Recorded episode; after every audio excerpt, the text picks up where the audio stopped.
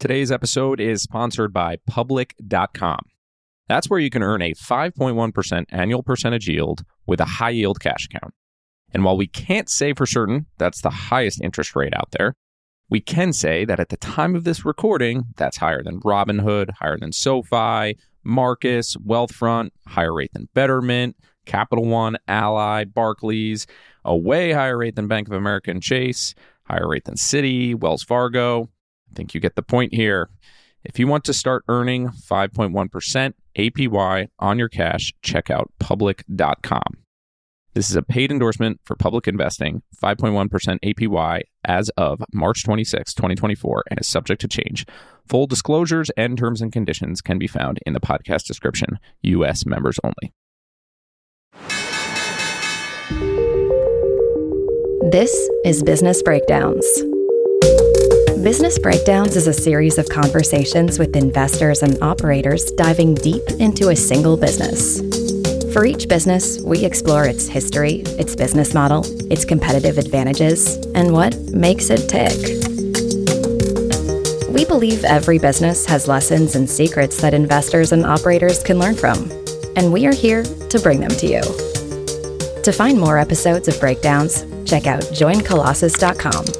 All opinions expressed by hosts and podcast guests are solely their own opinions. Hosts and podcast guests may maintain positions in the securities discussed in this podcast. This podcast is for informational purposes only and should not be relied upon as a basis for investment decisions. Today, we will be diving into Shopify. Shopify was founded in 2004 by Tobi Lütke and Scott Lake around their original problem of why it's so hard to build an online business when they struggled to open an online snowboard equipment store. Today, Shopify's goal is to make commerce better for everyone, and it's used by more than 2 million merchants to run their online businesses and is essentially an on ramp for people looking to sell online. To help us break down Shopify, I'm joined by co host Zack Fuss and our guest Alex Danco, who works on the money team at Shopify. To really understand Shopify, you have to understand its different business units core, merchant services, ecosystem, and the new shop platform, and the role they each play in making commerce easier and better for merchants. We begin this breakdown by covering each of those business units and how they compare to Apple's business lines. We then dive deep into how Shopify makes money through the first and second derivative of their merchant success and how Shopify thinks about friction in e commerce. We close with an incredible analogy of Shopify and StarCraft and the tools that Shopify has built into the still nascent world of e commerce. I hope you enjoyed this breakdown of Shopify.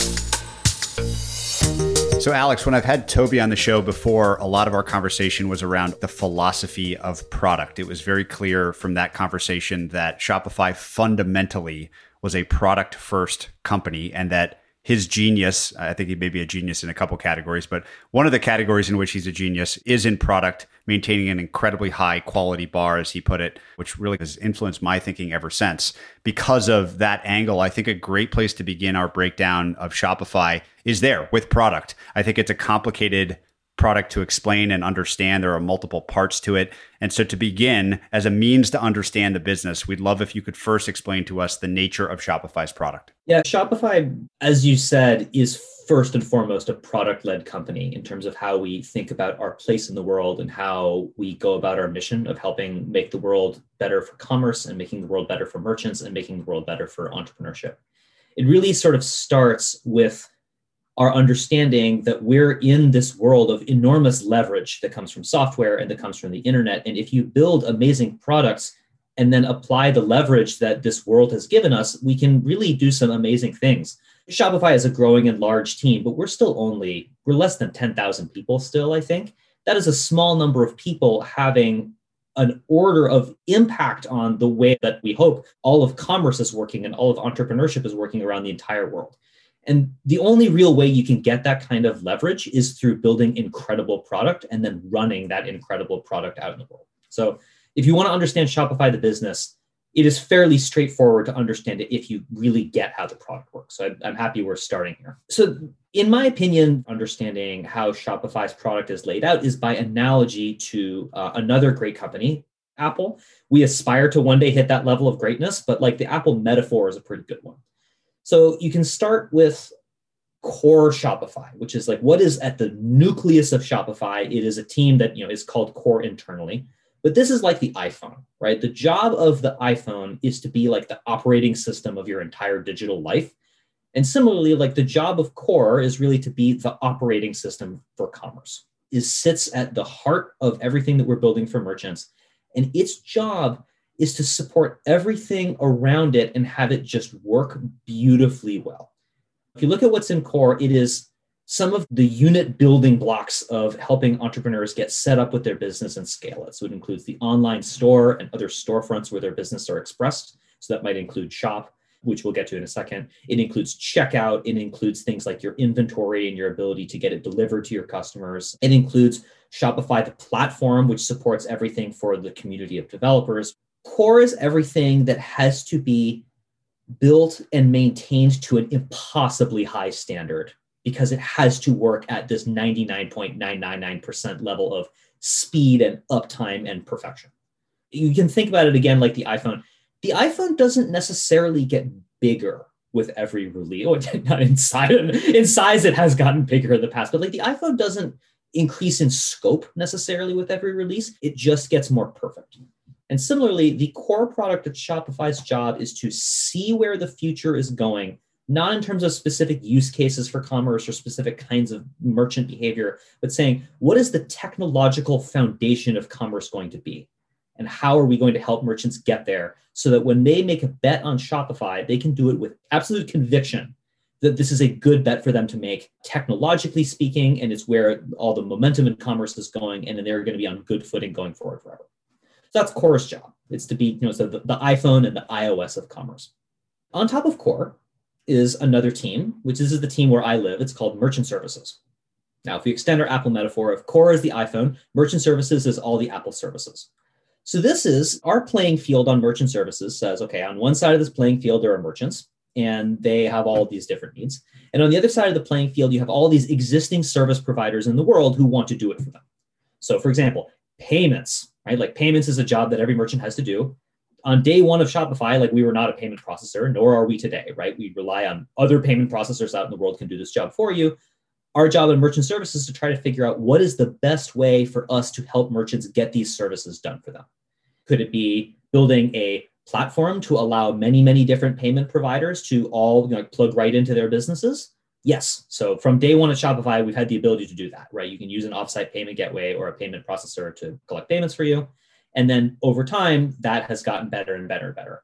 Meanwhile, we also have a first party payment service called Shopify Payments, right? This is us saying, hey, like we actually want to build our own payments product. We've built that closely in partnership with Stripe. This is a product that, in contrast to the third party platform approach, we say we're going to take a lot of ownership over this product. It's going to be really, really good. We're going to take a lot of pride in it. We're going to introduce this to you in the markets where we want to own it, where we want to maintain it, where we want to run it. This is our specific offering for you. So you say, like, hey, merchants, we want to offer you like a, a first party solution. We have third party solutions. What are all these best ways we can get you these services to you? Payments is an example people are familiar, but there are many, many of these merchant services where Shopify can and is doing as good of a job we can to get merchants these services on the best terms they can. So you can think shipping, right? How do we help you print shipping labels and interface with all the shipping providers, right? We obviously don't run a shipping service, but we can help you get the most out of the ones that are there. Wholesale marketplaces, right? If you want to source wholesale products from other wholesale merchants, or if you want to sell wholesale to other Shopify merchants, you can do so on Handshake Marketplace. That's merchant services. The third product group I want to talk to you about is what we call ecosystem. So this is the whole world of developers and the app community and the extensions and everybody who sort of wants to build on top of Shopify to build for the hundreds and thousands and tens of thousands of different use cases of how commerce works around the world. We cannot possibly build every version of commerce, right? Commerce is unbelievably diverse, right? If you look even not only just around the world, but just like around your block, right? There are going to be permutations and arrangements of commerce that are different terms of like you know a great example is like in different parts of the world how just cash on delivery works and how that impacts the way checkout works and the way your payments has to work. We cannot build for every permutation of commerce but what we can do is say okay core's job is to build a operating system that is a platform that can extend out to support anything. And then for every possible version of commerce that we want to support our job is to let developers out in the world build their version of that and help merchants out in the world build their version of that. Say, like, no matter what it is, we want to make it possible for you to do. You know, we have a saying inside Shopify, which is we want to make the important stuff easy and the rest possible. And a lot of the real job of the ecosystem here is to say, let's make the rest possible. In our Apple analogy, we had core is the iPhone and merchant services are like the Apple services, this is like the App Store, right? Apple is not going to make every app, nor can they even make every app. And in some cases, what's going on in the ecosystem is competitive with Apple services. I don't know how the Apple Music team feels about Spotify, but I know that like Apple as a whole, probably big fans of Spotify, right? They make the iPhone better. They make their customers happy. Spotify is an amazing product. If it's good for merchants, we want merchants to get it.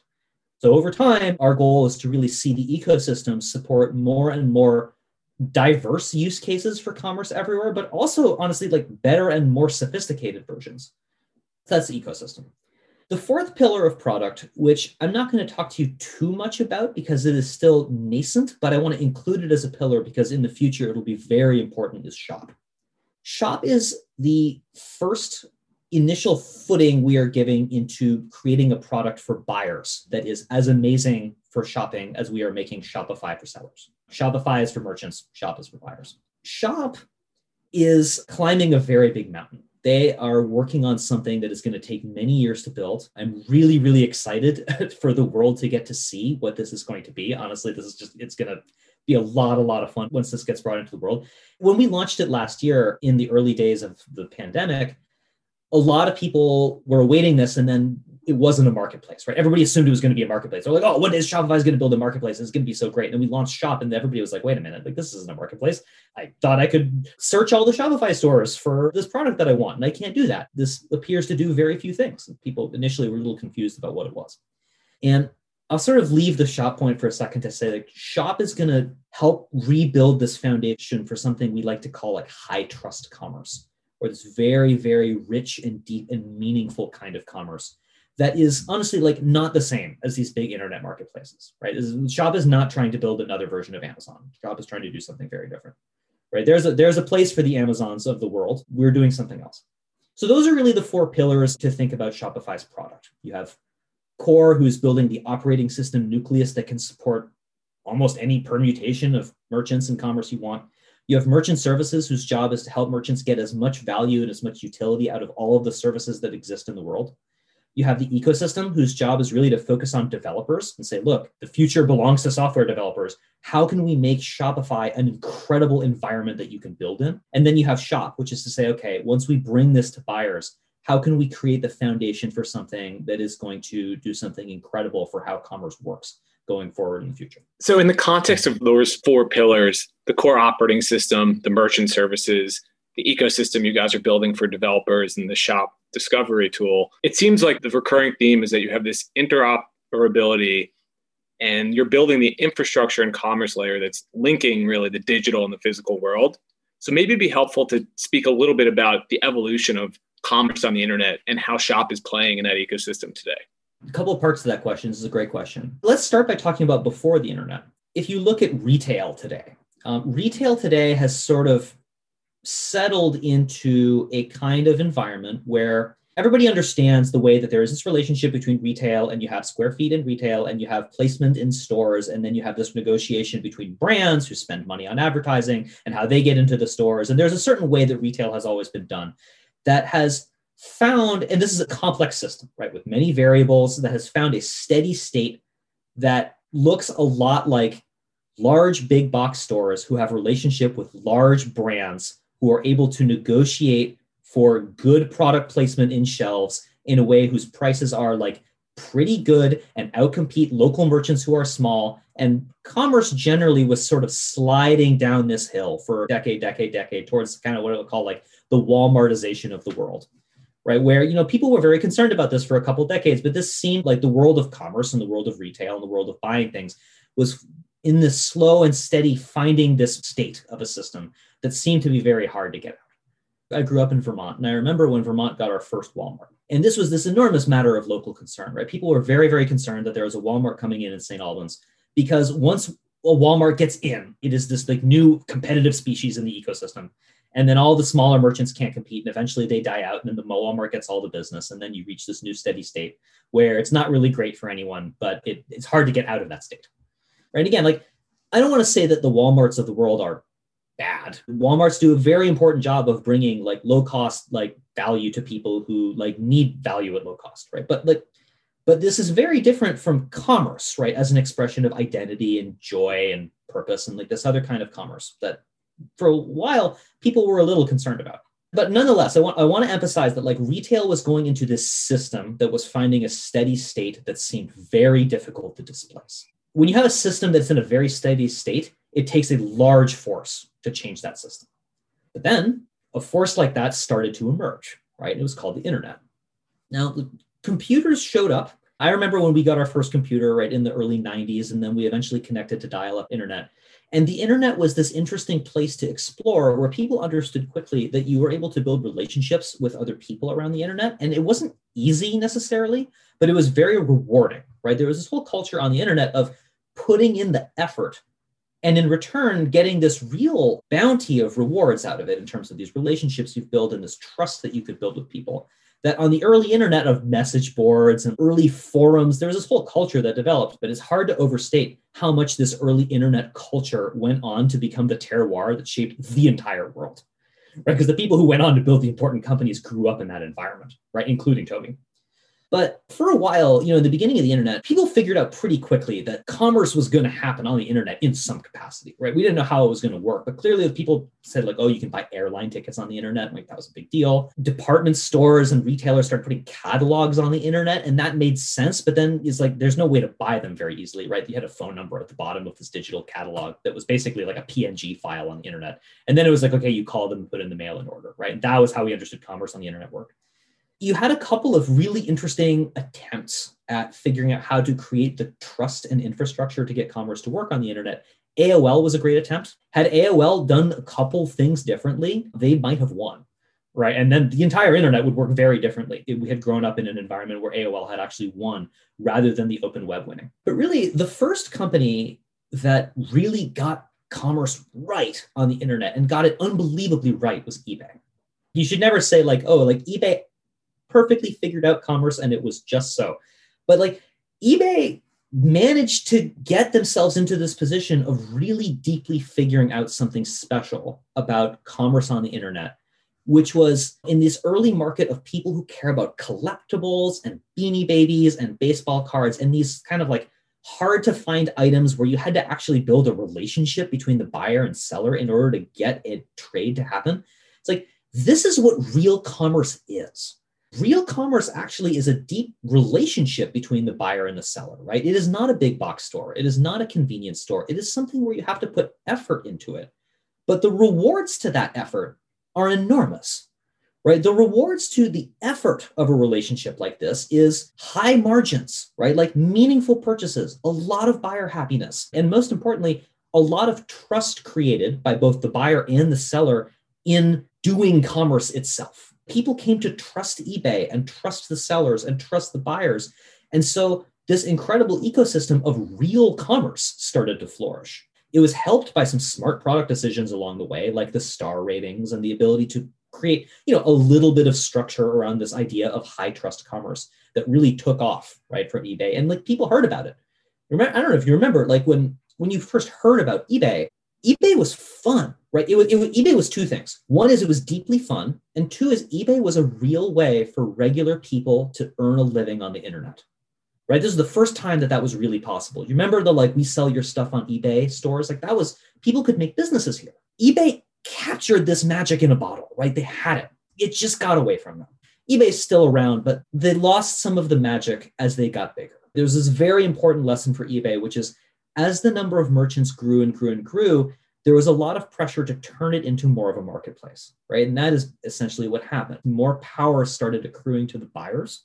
Merchants started getting pitted against each other more. And you had all these individual product decisions, like the buy it now button, for example, which is like, yeah, the, the buy it now button is great and it reduces friction and it's convenient. But it started to turn a little bit of the magic got lost, right? And eventually, you know, eBay kind of fell back from this incredible trajectory it was on and it's still around. But there is a very important lessons here in terms of high trust commerce is a very special system, but you can lose what makes that magic special. Can you make sure to define exactly what you mean? Because we're using high and low trust quite a bit. Just give us a heuristical definition for low and high trust commerce. I don't know if there's a single definition I can give you because high trust commerce is a system that is operating in a certain way, and low trust commerce is a system that is operating in a certain way. And they've found steady states. Maybe I can explain this by example, which is if you go to buy wine, Imagine you're going to go buy a bottle of wine and you're going to go to a dinner party with this bottle of wine. You're going to see some great friends you haven't seen for a year. You're going to go to their house and you bring a bottle of wine. What's going through your mind when you go through this purchase? Is this an easy purchase? Right? Is this a low friction purchase? I don't think so. You're going to think a lot about this. You care a lot about this bottle of wine for a few reasons. You care about the identity of the merchant and how it's presented to you and how it makes you feel about this purchase. Because when you go take this bottle of wine and when you go drink it at your friend's house, it's an expression of you, right? You really care about this wine. You care about it being good, right? You care about what it says about you. And the merchant's identity and your identity is very wrapped up in this potential purchase, right? This is what I call high trust commerce. And I would say the defining feature of high trust commerce is that high trust commerce is not convenient. Convenience is not the goal. You do not buy wine at a convenience store. Maybe in some states you can, but in Canada you can't. we got that right.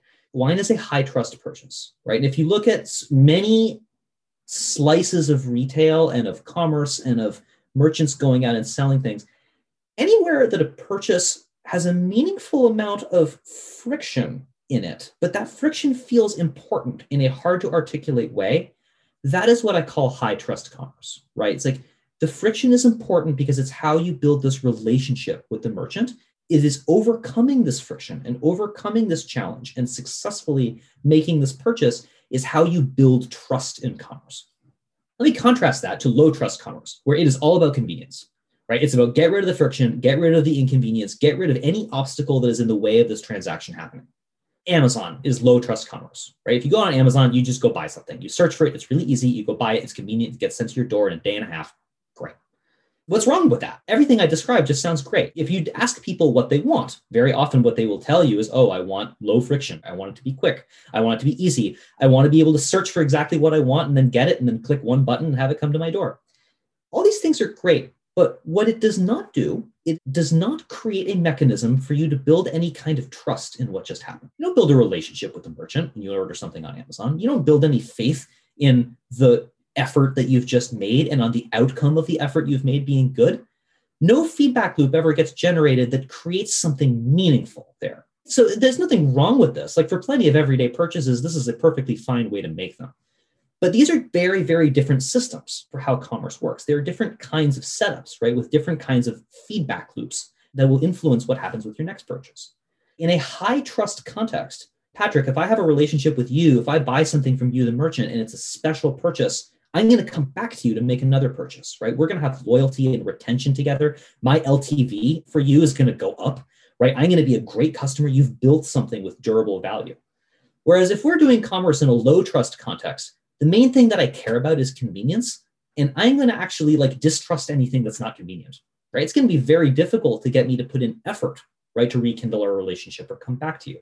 I'm glad we're spending time on this idea of high trust versus low trust commerce because they're quite different things. And there are many, many factors that go into whether a commerce is going to take place in a high trust or low trust way. But it's very important, right? It's very, very important because whether commerce is happening in a high trust or low trust way will have all sorts of other system consequences like what are the gross margins of this purchase that I should expect?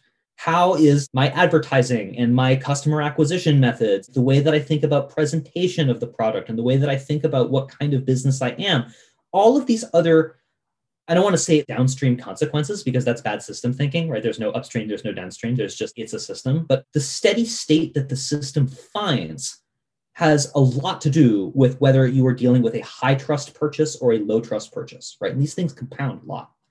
To wrap up this point, though, Shopify cares very deeply about high trust commerce. Right? High trust commerce, not all of commerce is high trust commerce. We don't we don't need to go do all of commerce, but we care about this part of it. That's where Shopify is happy. That's where we want our merchants to be. It's fascinating, right? Because a business like Shopify has so many stakeholders.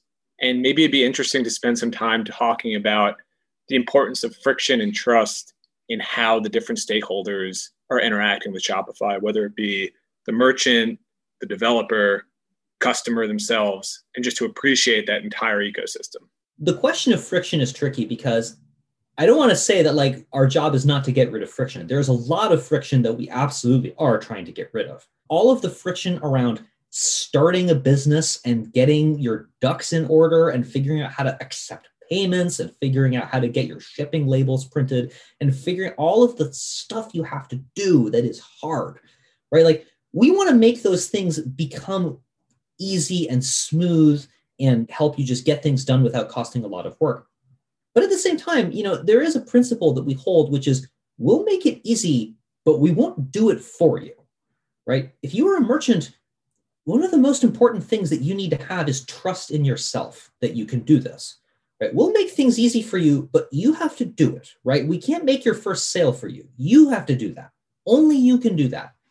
Once you get that, that's this magical feeling. You have the, the Shopify plays the sound um, when you get a sale that like people have compared to the sound that they play on lotto machines, right? This unbelievably addictive, addictive sound. It's like getting that is a very important step for you. The reason why it's meaningful is because there was friction we don't want to say like okay we're going to make sure this process stays miserable because then you will have overcome a lot of friction and you'll have a lot of trust. No no no like there are lots of things that we need to make really easy but shopify is a you know it's a little bit like a game that you learn how to play and you learn how to get better at. Tobi has a great analogy for this. In the world of gaming right there are generally two types of games when you're in like this big immersive environment. There are some kinds of games where from the very beginning of the game, you are this like all powerful super person and you go around with all your powers and then you have to go conquer challenges. But then there's another type of game where you start out with nothing and you have to work your way up and build skills and level up and get XP and maybe get better equipment and get better weapons and whatever. And then you learn how to do that. And then you feel yourself improving over time and you get good. We have one of those, right? We have the second kind of game. The lesson is that like video game developers understand something really important about friction that the rest of the business world hasn't totally figured out yet, which is not necessarily all friction is bad. The joke is like, what do video game developers think about regular businesses is that our idea of making Mario is like this Windows XP uh, dialogue that opens up with a little button that says rescue the princess. Okay. And then you click OK, and then the game is done. Right? Look, we got rid of all the friction. Like we did our jobs. It's like, no, no, no it is a progression, right? We want to make this as meaningful you, for you as possible. And it has to be you doing it. We want to make a lot of things easy, and there are a lot of tasks that we can help automate away for merchants. But we want to make sure that it's really you doing it every step of the way through. There is absolutely such a thing as bad friction we want to get rid of, but we also want to create trust. Central to the idea of Shopify is this concept we call the trust battery. It's how we build Shopify internally. We use this concept of the trust battery a lot but also externally, right? Like Shopify has a trust battery with our merchants, right? Our merchants have a trust battery with their customers.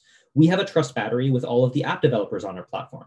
And when that trust battery is high, just like with commerce, we are able to do some amazing things together. Developers will trust us that we're building a good platform and foundation for them, so they will build amazing things. Merchants will trust us that we are setting them up for a good place, so they will invest a lot into getting the most out of Shopify, et cetera, et cetera as opposed to if you're running in low trust mode, right? You can't even start any of these things. So you get stuck there, right? You're stuck in low trust mode. One of the sort of balancing acts we have to do in terms of building our product and helping our merchants that on the one hand, we do want to get rid of friction.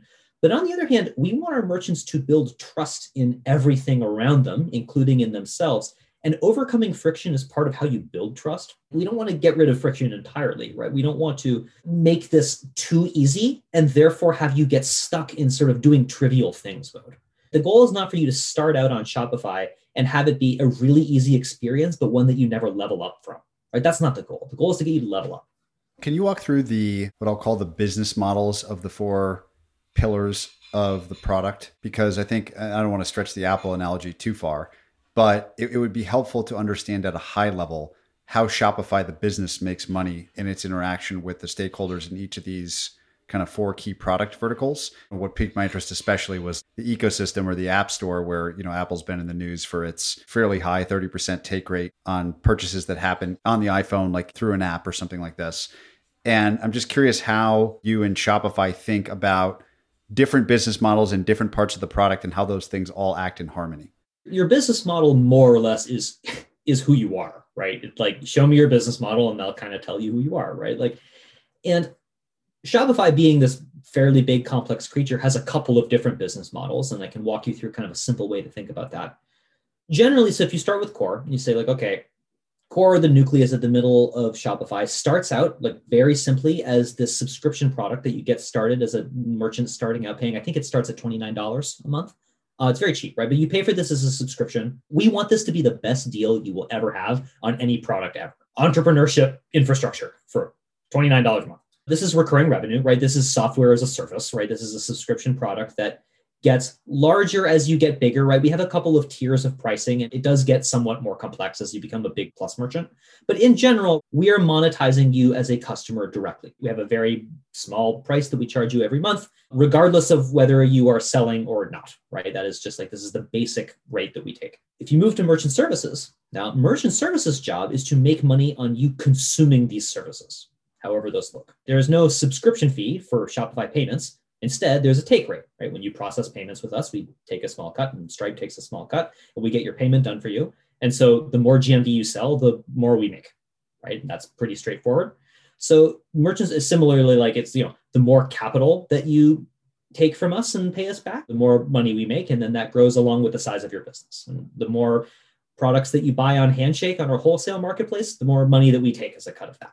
And so in contrast to Core, which is monetizing directly, we can say that merchant services monetizes the first derivative of customer success, right? As our customers become successful, we succeed with them. Now, if you go to ecosystem, right? So if core monetizes directly and merchant services monetizes the first derivative, ecosystem monetizes the second derivative of customer success. So as our customers become successful, the ecosystem around them grows because there's GMV and there's work to be done and there's this interesting ecosystem to contribute to. And so we monetize directly to that, right? Which is so it grows as a second function of merchant growth. So here again, we have an app store, and the app store takes a cut of what you make on it. This is so it, it is not terribly dissimilar to Apple in the sense of saying, look, we are providing you with all these merchants and all this business, and also like an environment of structure and trust where you can know that like this is not malware and like these are good apps that are being done, and there's a certain amount of integrity to the process. And in exchange, we take a cut of activity that happens on the ecosystem in front. And so together, you get a really, really nice, I want to say like exposure curve to what is going on in our merchant ecosystem. Some amount of this exposure is direct, some of it is first derivative, some of it is second derivative. And all together, we are ex- essentially a bet on are we building something that can mega compound into the future? This is a kind of compounding that is very powerful because it is the success of core leads to merchant services being a good product, which leads to more GMV happening, which leads to more ecosystem happening. It's like it is a very, very powerful type of multiplayer compounding. And our job is basically to just take a small but meaningful cut of that that allows us to keep reinvesting into making it better. And so when I think about it a bit more broadly, and I think about where Shopify participates in this ecosystem, I look at the separate GMVs of some of the typical competitors, at least in a business sense right? And so I look at Amazon, which facilitates something like $450 billion in GMV, and Walmart that facilitates $500 billion at retail on the one end. And on the other end, you have someone like Etsy who's at about $10 billion. And you guys compete and partner with all of them in some way, shape, or form, and to some extent, and correct me where I'm wrong, it'd be helpful to just help us to understand how you guys play within that complexity the first thing to note is that Amazon, Etsy, and Walmart are all channels of Shopify, right? So it's like we we compete with them in one sense, but also not really, because you can sell on Etsy from your Shopify store. You can sell on Amazon from your Shopify store. You can even sell on Walmart through a Shopify store. You can't actually add up these numbers and get a total pie and then divide that pie and attribute like which GMV is going to where, because in some places they overlap. There's a lot of Amazon sales that happens that ultimately feeds back to a Shopify store again, like if you look at commerce, one of the really big lessons of the pandemic, although this is a lesson that was already being learned over the past long while, was the importance of being multi channel. If you only have one channel, then you are really, really dependent on whatever happens to that channel. And if your one channel was a brick and mortar storefront, then if there was a pandemic that made everybody stay home, you're in big trouble. right? Unless you can get exposure into other channels like an online store or selling on Instagram or wherever it might be. Now, part of the strength and the value of Shopify is being able to say, look, every business is different. There are some businesses that work really well on Instagram and there are others that don't. There are some businesses that really are farmers market and storefront businesses that might like to have some sort of presence with Google ads or like whatever it might be. Every business is different.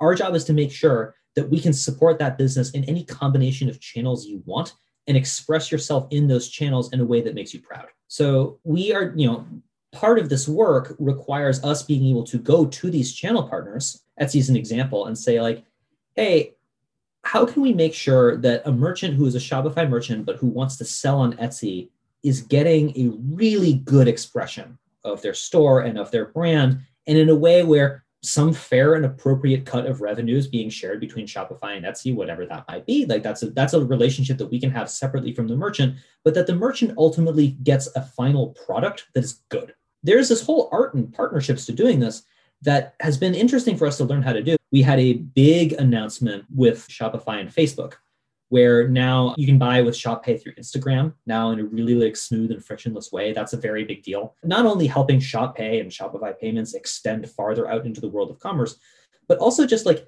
letting all of the commerce happening in these different channels just be done better. Right. This is really, you know, I, don't know if you all know the uh, parable of the long spoons the parable goes like what's the difference between heaven and hell? In hell everybody is seated on opposite sides of a big long table where there's a big banquet and there's this unbelievable feast in the middle of the table but everybody's arms are really long spoons right? They're these comically long spoons and they're so long that you can't actually get food into your own mouth right? So it's horrible right? It's amazing you watch this amazing food spoil and rot on the table while you fail to get the food into your mouth and it's terrible. And then you say what's heaven Heaven is the exact same thing, except people feed each other across the table.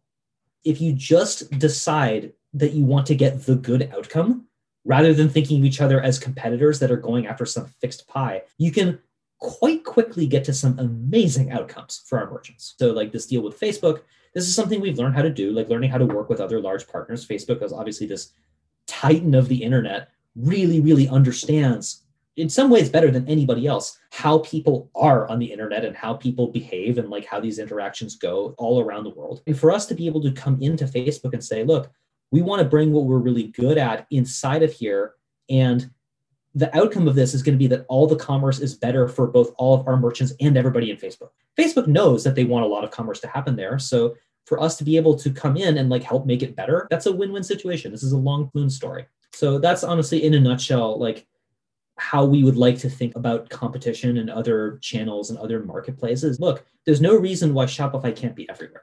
And so I kind of think about Shopify as this infinitely inquisitive company that was started with the question of what sucks about starting an online business.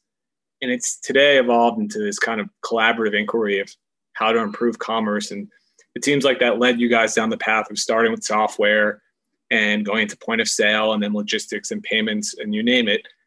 Where do we go from here? One of the real downsides of Shopify's success is that it is still really hard to buy a snowboard online in Canada. if only Tobi had stayed focused to his original mission, uh, we probably would have a really, really sweet Canadian online snowboard store. Instead, we got stuck with Shopify. But this is a good question. And I actually think it's helpful to think about this question as being phrased slightly differently for each of the product groups, right? Where do we go from here? First of all, core's job. So core's job will never be done ever because core is just moving progressively towards a horizon of more perfect within a context of a world where technology changes all the time. Right? You think they're ever going to be done making the iPhone? Not anytime soon. Not only is there no limit to how good the iPhone can be, but also the world of technology around the iPhone is changing continuously. So, at a minimum, there's a lot of work to do that they have to do in order to keep the iPhone as good as it was previously in the context of this changing world. Moreover, they want to shoot for even better than that, right? And that's the, the job of core is to say, like, look, this job will never be done, but we want to reach for a higher and higher state of ambition towards how good core can be. Their job is never done, right? They are truly like playing the infinite game of just going toward a horizon, right? And like building and building and getting something that is more and more great so that others can build on it. Ecosystem's job, similarly to core, is to say the world is increasingly being built and shaped by developers. developers are out there in the world building creative things finding ways to build new you know forms of commerce and new ways to delight our merchants and delight commerce again so long as there are developers this job will never be done. It, it won't right? There's a there's an infinite commerce is so big right? It's, it's so big. We are just this tiny little nucleus inside of this not only perpetually growing and enormous market but one that also like commerce grows and changes faster than we can ever possibly get to right? I don't think we're going to run out of things to do. Merchant services is maybe a little different than the first two in that our job is actually to think a little bit shorter term and think in terms of windows of opportunity to go get.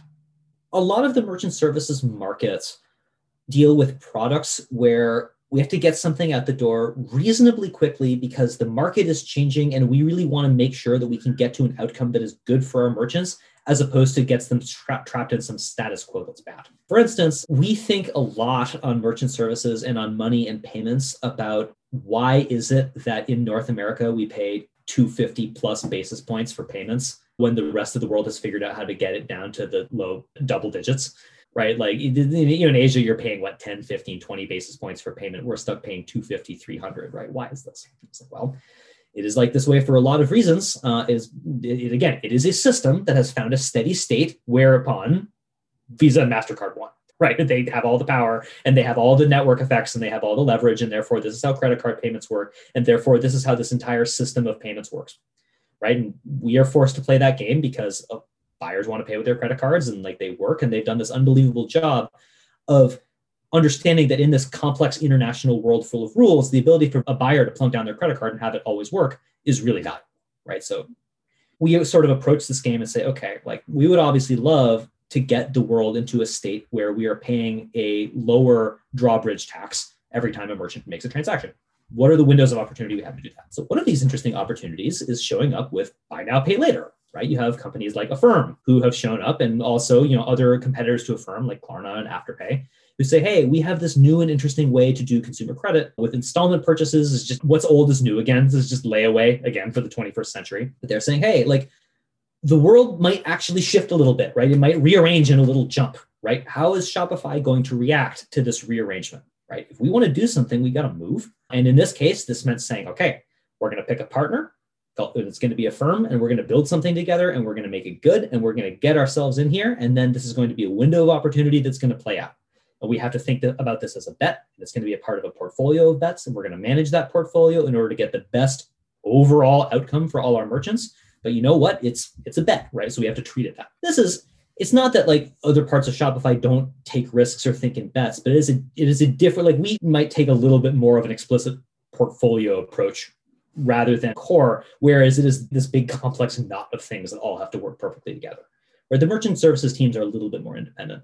Can you say a little bit about this quality bar and what I'll call like difficult or dark side of having such a high quality bar. You've been there, I think, long enough probably to have seen what sounds like just an incredible hurdle that must be cleared for anything to get shipped on the product side of Shopify. Obviously, the upsides are clear, right? like a really high quality product is great. What are the, if not downside, side effects of having such a high quality bar that, that other product focused company should heed or think about? So it's really interesting you asked this because I actually got to Shopify right as we made this explicit and challenging decision to lower our quality bar because of the pandemic. Right? If you go back a year ago, there was an enormous amount of uncertainty as to what was going to happen to businesses everywhere. Right? We had no idea.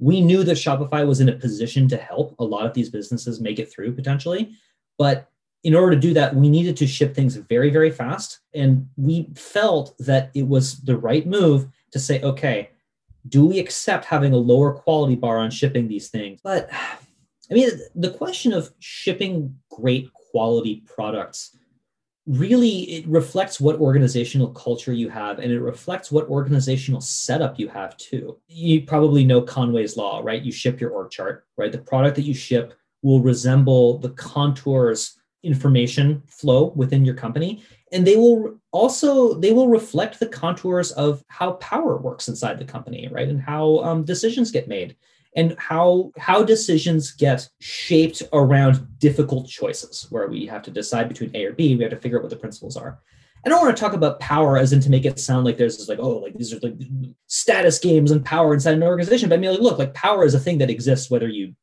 think it does or not. Inside any organization, you have to deal with this question of saying, like, as product choices gets made, does power work in a way where you have like senior people have oversight into a quality bar, or does power work uh, and you know that you have some companies like Google who like very famously like it's very bottoms up. The PM, the product managers have a lot of power. That is just sort of the system in which the company builds and ships things. And this leads to some really, really good things about Google. Many of the individual features. Gmail is like this great product that always has these great features that are getting shipped. I love Gmail and Gmail becomes this amazing thing. But also, like this same culture has produced like 8,000 different versions of Google messaging.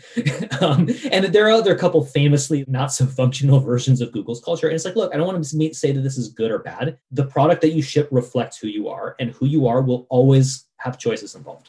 When Shopify makes these decisions. How do we think about our organizational structure? How do we think about reporting? How do we think about um, the composition of the teams, right? And how product and UX and engineering work together. We do always try to think about it in terms of the trust battery. What we can't do is create outcomes that destroy trust between us and our merchants. That kind of has to be at the center of what we do. And if other things have to reorganize or be accommodating to that, then that's okay. So be it. You know, there are other companies who have different lines of work that might be able to ship in a different way or might have different advantages, but this is kind of where we've ended up. And I honestly, I have to say, I've been phenomenally impressed by the degree to which this structure we've put in place allows people inside of Shopify, especially in product, to be thoughtful about global maxima for helping merchants. I think that's another kind of big focus is on not solving for the local optimal solution that might be obvious and present itself, but actually just, there is a bigger mountain that is partially obscured by clouds here. How can we build in a way that actually exposes and illuminates the mountain we could climb? You mentioned retail and point of sale earlier. Like this is a great example, right? You go to Asia, they're 20 years in the future from us. Everything is this incredible, like online to offline QR codes mixture of like you, you can just see that's like, wow, like this is a system that is in some advanced state. We are so far from that in North America in order to get there, right, there are a lot of non-linear skips and jumps to get from here to there. And Shopify, honestly, is like is in a fantastic position to help make that progression. You know, we have a lot of merchants, some of whom have brick and mortar presences, who want to really get this online to offline relationship right. There's no roadmap how to go from here to there. If you go to Asia, and you look around and you take a bunch of notes and then you try to come back and apply them here, you're not going to get very far because the system is just too different. You can learn from it. It's great to go learn, it's great to go look, right? But again, like in these complex systems, the harder you try to solve something, the less progress you're going to make. What you do is you look around and you build. That's what you do. You look, and build things. And as you build and as you look, you can see does this thing that I've built help illuminate maybe a different global maximum for me? And that's the thing that I've been very, very impressed about our organizational structure and about just the culture and the relationships that people have to each other, and especially between product and engineering and UX and everybody else in the company who helps contribute to these products, not only as they get built, but as they are run in the wild helping our merchants, is always figuring out let's not assume we're at the summit like let's not assume that what we've done is the best version. Let's actually try to look around for maybe the big mountain is actually behind us. Maybe we actually came out on a little false peak and the real summit is over to the left and we're busy looking at somewhere else. There's a really good culture of that. And so we look at asia as a potential end state but not the end state right? And i think about that in the context of this question around and i hate to use this term web 2.0 businesses but right aggregator versus platform Shopify has been squarely in the platform camp for a while. But will sh- the introduction of Shop and how you guys weave that into the story potentially start to blur those lines a bit more? I've always been a little bit skeptical of the aggregator versus platform narrative in general, because if you look at any of these mega successful companies, like they are so obviously both of those things. like, it's like Google is an aggregator because they have all of the search. It's like Google is also a platform for like a lot of the deep pipe infrastructure of the internet that allows these search results to go really fast. A lot of things are built on Google, the platform, that therefore allow Google, the aggregator, to do good things. Apple is an aggregator because everybody buys iPhones, but it's also a platform because they have iOS that supports all this app development, which is why people buy iPhones. I don't want to say that like Ben, like especially Ben Thompson with like the whole aggregation theory is like this is a very useful way to look about the world. But I've always been a little bit suspicious about this idea of it is one versus the other. But your question about shop, though, saying like, do you expect this line to blur around being a platform for merchants versus an aggregator of buyers? I'll go back to the eBay story. What went wrong with eBay? eBay had the magic. They really, really had the magic, and it got away from them. And part of the reason why it got away from them is because as they got bigger, they did not get bigger in a way that was good for merchants.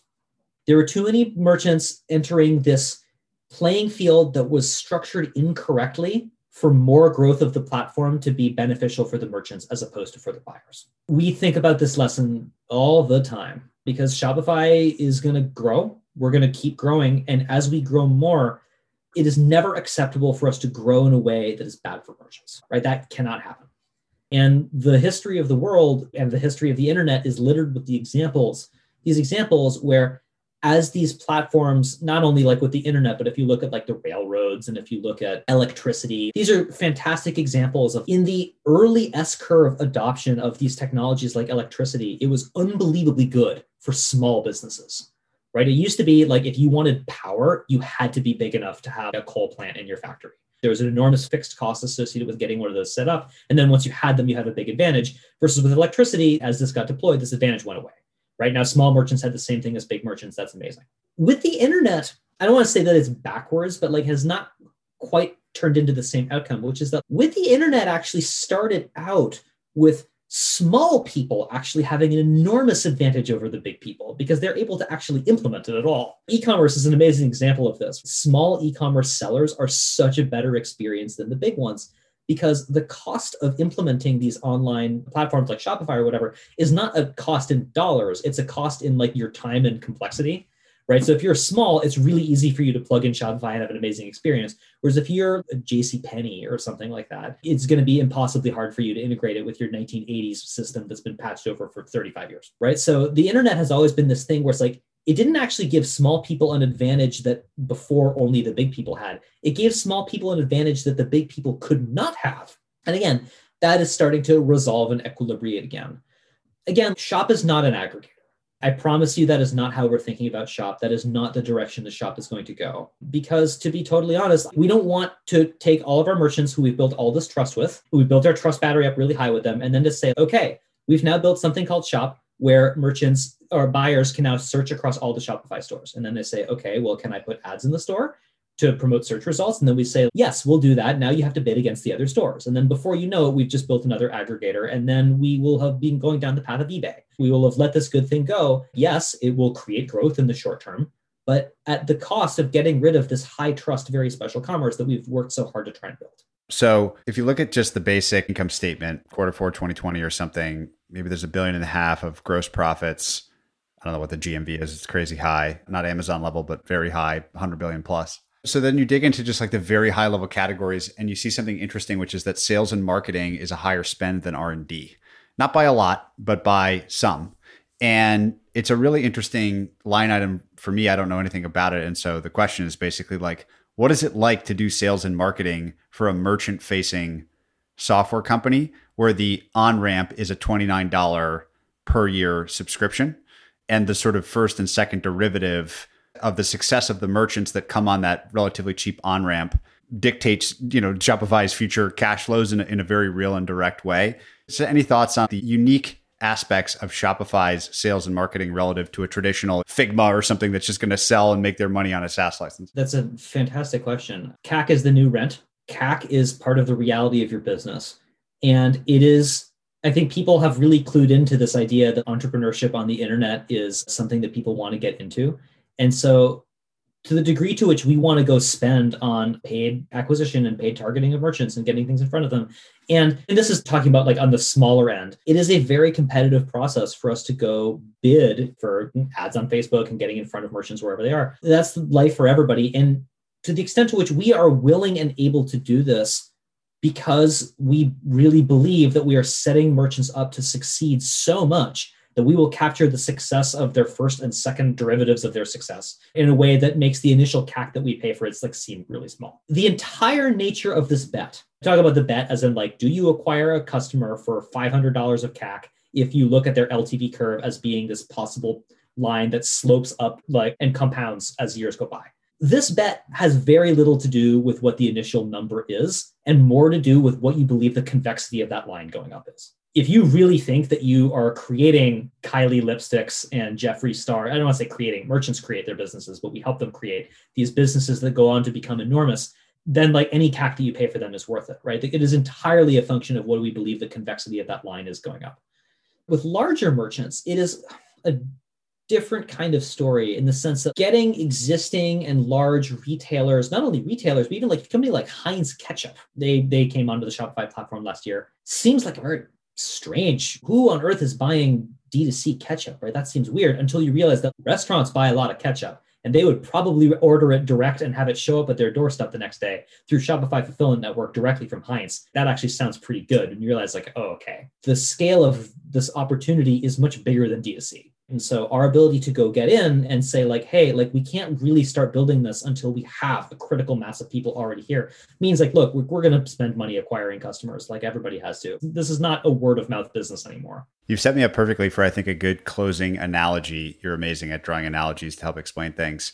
You've done this for me before, so I, I, it's kind of a, a cheat that I know it ahead of time. But you've set me up right with this kind of idea of the bet being who cares if it's 500 bucks? The shape of the payoff curve it can be so vertical in, in the out years that there's a video game analogy in I think one of Tobi's favorite games, one of my favorite games called StarCraft. There's a certain species in StarCraft. So StarCraft is a real-time strategy game where you're a race fighting against another race. You build an army, you build a base, you fight against each other, etc.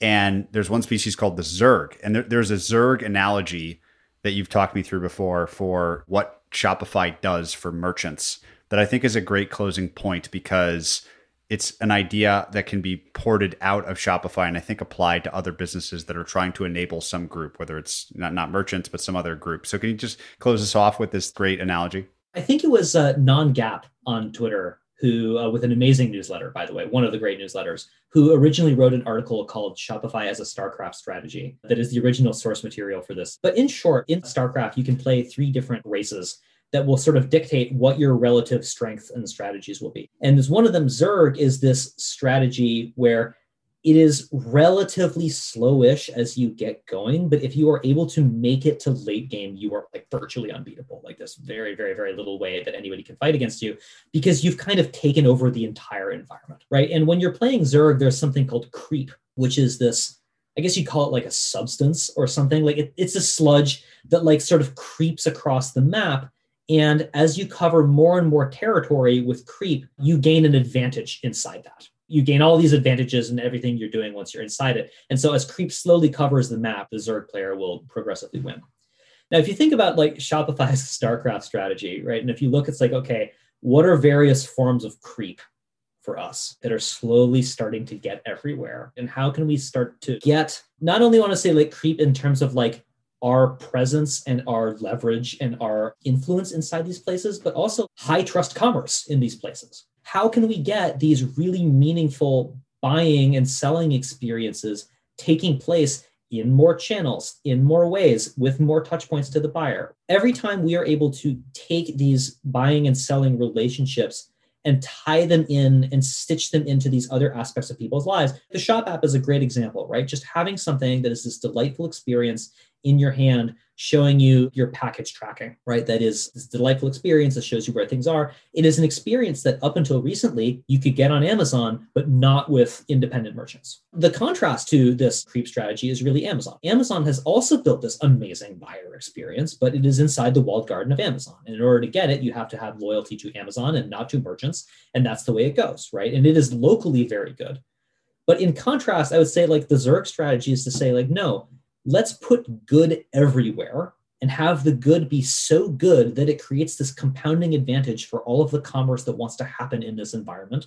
It creates more trust. It creates more trust by buyers and what they're doing so that they will come back and be repeat customers next time and their LTV will go up. It creates more trust by existing merchants to go out and really introduce new products and take more risks and spend more time building more things on their store and hire more app developers to create better experiences. It creates more trust in prospective merchants, by the way, who see what's going on and have these delightful buying experiences and think, you know, I could do this. I could be a seller. I have something I want to sell. Why don't I get started on Shopify? And then they start spawning. We would love nothing more than to have this endless stream of new prospective merchants just spawning and spawning and spawning and becoming big grown up merchants because they are in this environment that makes it a no brainer decision for them to try. We can get rid of all this bad friction and say, look, we want to make it so painless for you to get to the front door of starting, but also have the process of going through the struggle of getting your first sale and going through the learning process build trust for you in as meaningful a way as possible so that you'll come back and you'll grow and then we'll grow with you. And then the first derivative success starts to compound, which is we make money processing your payments and giving you loans. The second derivative success starts to compound, which is this ecosystem around you makes money because they're doing things for you. And then we help that grow. And then over time, right, it's like creep gets everywhere. Buyers start to expect really, really amazing payment experiences when they are shopping somewhere. I love seeing on Twitter when somebody is like, when I buy something on e-commerce and there's no shop pay there, I get really frustrated, right? It's like amazing, right? Buyers are starting to expect a level of good that they did not have for online shopping outside of Amazon relatively recently, right? If you create expectations of a level of high trust activity everywhere, then good things will follow. Good things will follow relentlessly we can't predict what they are necessarily right we don't know the future but we know that if you can set up this system of high quality high trust commerce and get it everywhere then we will always have a job to do and our merchants will always have a job to do and more merchants will be created more entrepreneurship will get created and we will have helped contribute to that that's our mission well, Alex, I wish I could clone you and stick you in every company so we could do this each time with your very unique spin on explaining a business and all the way up to 30,000 feet, all the way down to a few feet. It's been so much fun. Thanks for breaking down Shopify with us. Oh, Patrick and Zack, this has been an absolute pleasure. I have to plug you guys back. Colossus as an institution is unbelievable. What you guys are really doing for learning how to think about investing in business is not so dissimilar to what we're doing at Shopify. All of these things should be available for you to just start consuming. You can't teach people how to be an investor but you can get them started. You can get them thinking about how to learn and how to mis- make mistakes and how to grow and like how to start talking to operators and how to just get in there. And there's no reason why everyone can't have these resources. So thank you again for doing this. This is just absolutely the best. I've learned a lot from you. I know so many people have. So I appreciate it. We'll run with that analogy. I think it's a good one and, and a fun one to explore. Thanks for your time, my friend. Yeah, thank you both of you. I hope you enjoyed this breakdown of Shopify with Alex Danco. Alex leaves us with two incredible business concepts. First is the idea of building on ramps for any business. By doing this, you're essentially increasing the total addressable market for your business by removing the barrier to entry for potential customers. Second is the idea of monetizing the derivatives of your customer success in your business or your platform. This has me thinking about new ways to monetize any business that I come across. To find more episodes of breakdowns ranging from Costco to Visa to Moderna, or to sign up for our weekly summary, check out joincolossus.com. That's J O I N C O L O S S U S.com.